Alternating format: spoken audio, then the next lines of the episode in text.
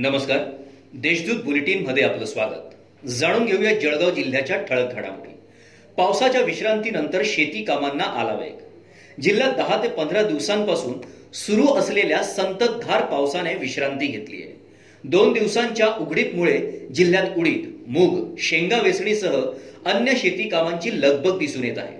बुधवारी सकाळपर्यंत जिल्ह्यात शून्य पूर्णांक सहा मिलीमीटरची नोंद झाली असून आतापर्यंत जिल्ह्यात वार्षिक सरासरीनुसार एकशे पंचवीस पूर्णांक नऊ टक्के पाऊस झाला आहे कोरोना काळात पेट्रोल पंप चालकांची दररोज दिवाळी.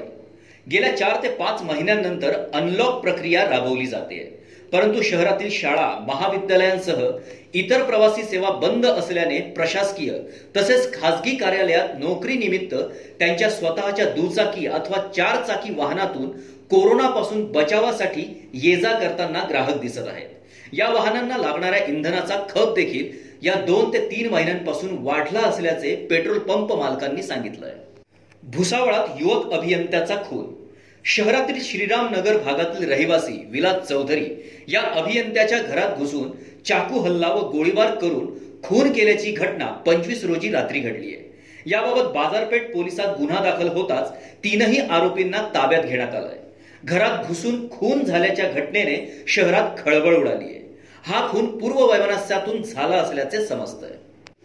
पन्नास टक्के घरपट्टी माफच्या अफवेने मालमत्ता कर वसुलीवर परिणाम. महानगरपालिका अंतर्गत जवळपास एक लाख दहा हजार मालमत्ता धारक आहेत. चार प्रभाग समित्यांद्वारे घरपट्टी मालमत्ता कर भरणा वसूल केला जातो. रोखीने चेकद्वारे अथवा ऑनलाईन हा भरणा होत असतो. दरम्यान मालमत्ता करात पन्नास टक्के सूट मिळणार असल्याच्या निर्णयाचा परिणाम घरपट्टी वसुलीवर झाला असून मालमत्ता धारक घरपट्टीची थकबाकी भरण्यास तयार होत नसल्याचं दिसून येत आहे.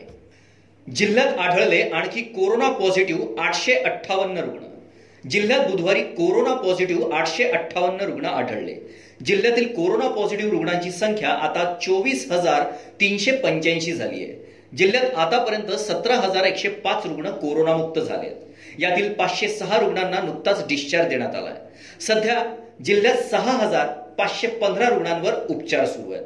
आतापर्यंत एकूण सातशे पासष्ट रुग्ण दगावले आहेत या होत्या आजच्या ठळक घडामोडी.